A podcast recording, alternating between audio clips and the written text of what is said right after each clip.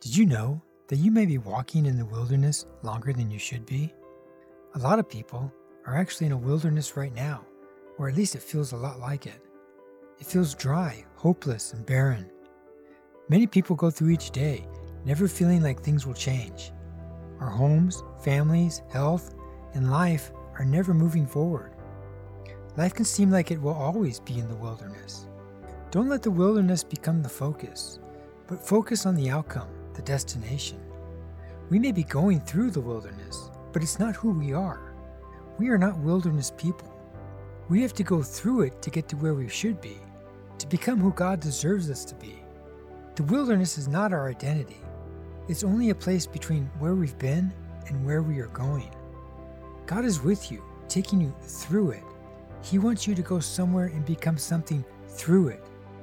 But some have developed a wilderness mentality a mindset that keeps them from really moving forward.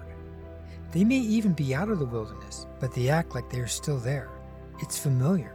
They may be surrounded by good, but still afraid of all the bad that could happen. They start to identify more with what they are walking through rather than where they are going. A mentality that says everything is difficult. We expect bad to happen. It's barren, desolate, wild, dry, full of trouble.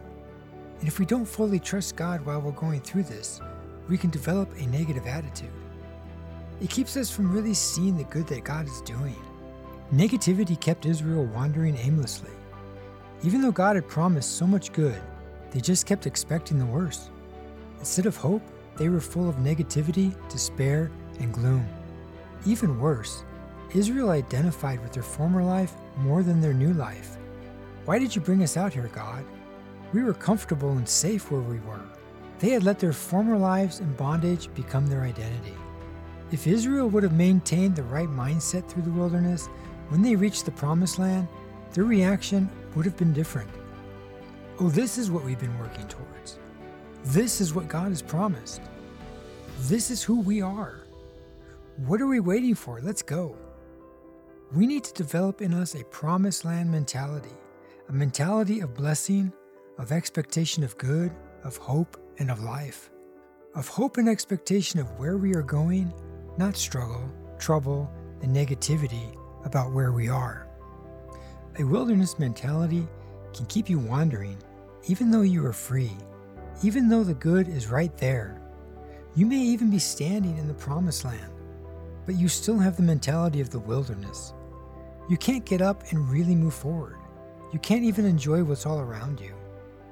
Like a former prisoner of war that is now set free, you can put them in a huge mansion with a massive plush bed and a lavish bedroom.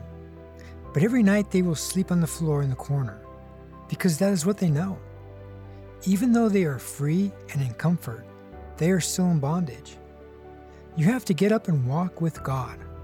Walk out of the wilderness, leave it behind, and start walking in a new mindset one of blessing one of expectation of good. Take a sick person, for example. God may be healing them, and they might actually be getting better, but they live as though they are still sick. They need to get up and walk out of that into what God has for them. It's right there in front of them, but they can't go there. They are locked in familiarity of being sick. They have developed a lifestyle around it. It's safe, it's familiar, it's known. Walking around still living as though they are sick, even though they are free and healed, missing out on what's all around them. Being sick has become an identity, a lifestyle. How can they live without it now? It's safe, it's familiar. It's scary to have to walk outside and live again. And being sick is just one example. This applies to so much. God says you are prosperous, you are free, and you are forgiven. But yet we live like we are poor we are in bondage and we are being punished. God says, I have brought you to a promised land. But even upon seeing it, we say, Oh, there are giants. It's too much.